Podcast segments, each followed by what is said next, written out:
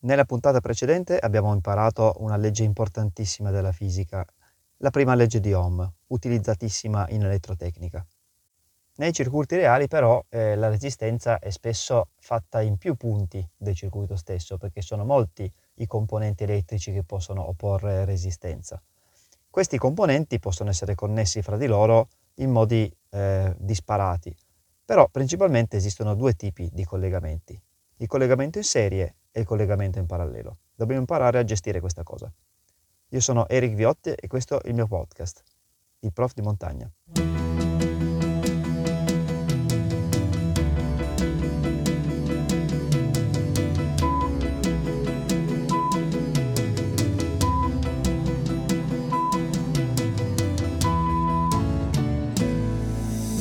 Come prima cosa un po' di nomenclatura, anzi una cosa sola di nomenclatura.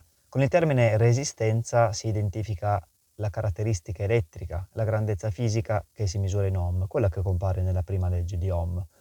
Invece quando si deve indicare il componente elettrico che oppone resistenza, il termine corretto è resistore. Quindi resistore è l'oggetto, resistenza è la sua caratteristica. Quando abbiamo di fronte a noi lo schema di un circuito elettrico, oppure lo stiamo progettando o lo stiamo vedendo dal vero, eh, la prima cosa da rendersi conto quando vediamo più componenti connessi fra di loro è se siano connessi in serie oppure in parallelo. Cominciamo dal collegamento in serie. Come si riconosce?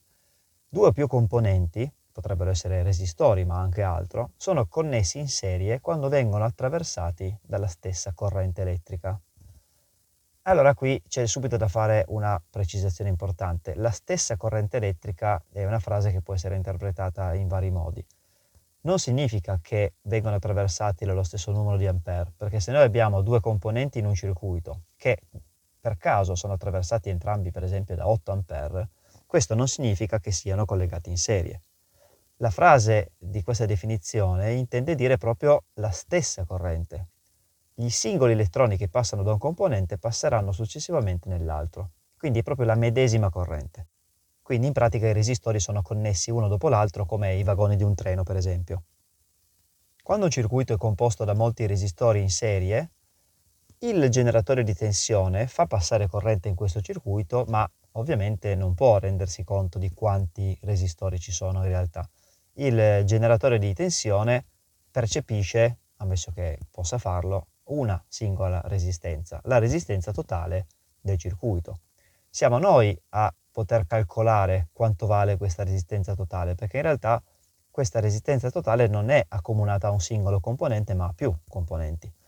Allora, la formula è molto semplice perché in realtà quando più resistori sono collegati in serie, la resistenza totale, detta anche resistenza equivalente del circuito, è pari alla somma di tutte le resistenze coinvolte dei resistori collegati in serie. Quindi R totale uguale R1 più R2 più R3, eccetera, eccetera. Ovviamente da questa formula consegue un controllo piuttosto banale, ma fisicamente importante. La resistenza totale sarà sicuramente maggiore della più grande delle resistenze coinvolte, perché è una somma di numeri sicuramente positivi.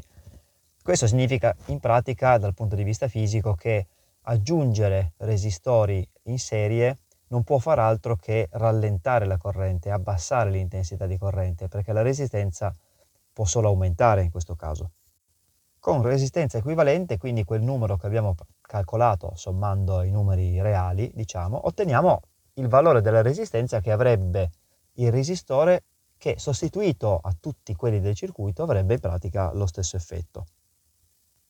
Ok, discorso diverso è invece eh, per le resistenze in parallelo. Allora, più componenti, resistori in questo caso, sono connessi in parallelo se condividono la stessa differenza di potenziale.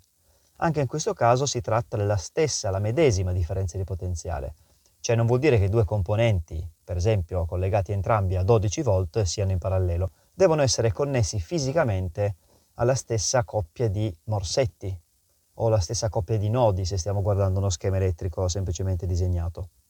Vi ricordate la scorsa puntata dell'esempio del tubo dell'acqua che collega due vasi comunicanti a differente altezza? E allora è come mettere due tubi o tre tubi in parallelo, quindi collegati entrambi eh, sia quello sopra che quello sotto. La differenza di altezza dell'acqua è la stessa per tutti e tre i tubi, questi tre tubi sono in parallelo. La stessa cosa avviene per i resistori. Come nei tre tubi a quel punto comincerà a passare più acqua, perché aggiungendo tubi a fianco non possiamo che facilitare la, la cosa, anche con i resistori in parallelo la corrente aumenterà, sarà facilitata. Anche se aggiungo un resistore con una resistenza molto alta, comunque la resistenza totale non può che diminuire. La formula per calcolare la resistenza totale è una somma di reciproci, ossia 1 fratto R totale è uguale a 1 fratto R1 più 1 fratto R2 più 1 fratto R3 e così via. Questa cosa strana matematicamente non è altro che una conseguenza della prima legge di Ohm. Il funzionamento matematico di questa formula non fa che confermarci quello che abbiamo detto poco fa. Il risultato di questo calcolo sarà sicuramente più piccolo della più piccola delle resistenze coinvolte. Questo perché, appunto, come dicevo prima, aggiungendo resistenze in parallelo, la corrente avrà semplicemente una strada in più da percorrere, quindi sarà sicuramente facilitata. Ok, con queste due formule noi piano piano possiamo risolvere i circuiti anche più complessi. Questo perché anche i circuiti più complessi in realtà a gruppi di resistori, a coppie al limite di resistori, possono essere risolti con la formula della serie o la formula del parallelo. Certo che se stiamo facendo un calcolo intermedio, per esempio abbiamo un circuito con 10 resistori e ne vediamo due in parallelo, il calcolo che faremo non sarà quello di R totale, ma sarà semplicemente la resistenza equivalente di quei due resistori. Una volta risolta eh, quella coppia, diciamo, calcolando il parallelo, si può proseguire a risolvere il circuito. Diventa abbastanza un gioco divertente di enigmistica. Tra l'altro, quando i resistori sono numerosi nei circuiti reali, spesso avviene una situazione particolare che ci aiuta parecchio. I resistori sono tutti uguali. Per esempio, pensiamo ad una stanza in cui ci sono 18 tubi al neon. Questi tubi al neon saranno collegati tra di loro in parallelo, eh, però sono uguali, oppongono la stessa resistenza. Allora, per calcolare la resistenza totale non è il caso di sommare tutti i reciproci per 18 volte. C'è una scorciatoia. C'è una scorciatoia sia per la serie che per il parallelo. In particolare, quando ci sono n resistori collegati in serie fra di loro, la resistenza equivalente è uguale a resistenza di un resistore moltiplicato n, che è il numero di resistori. Ci sono 12 resistori da 10 ohm ciascuno, la resistenza totale sarà semplicemente 12 per 10, 120 ohm. A nessuno verrebbe in mente di fare 12 più 12 più 12 più 12 più 12. Ovviamente si fa 12 per 10. La stessa cosa però con il reciproco avviene per il parallelo.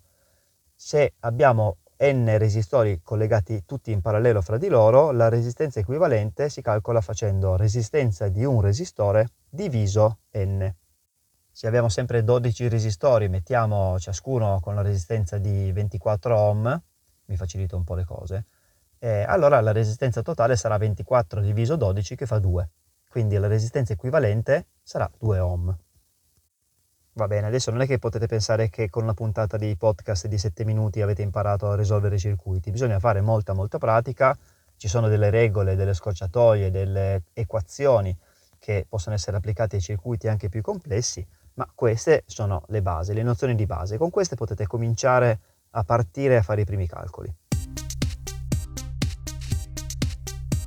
Avete ascoltato una puntata della versione podcast del mio canale YouTube del Prof di Montagna. Fatevi un giro anche lì, così vi parlo di fisica non solo nelle cuffie, ma anche portandovi in giro sui sentieri di montagna. Vi ringrazio moltissimo per l'ascolto, a me diverte moltissimo e mi fa molto felice se serve a qualcuno. Se questa puntata vi è piaciuta davvero tanto mettete 5 stelle su Spotify così anche qualcun altro la può scoprire. Grazie, ciao!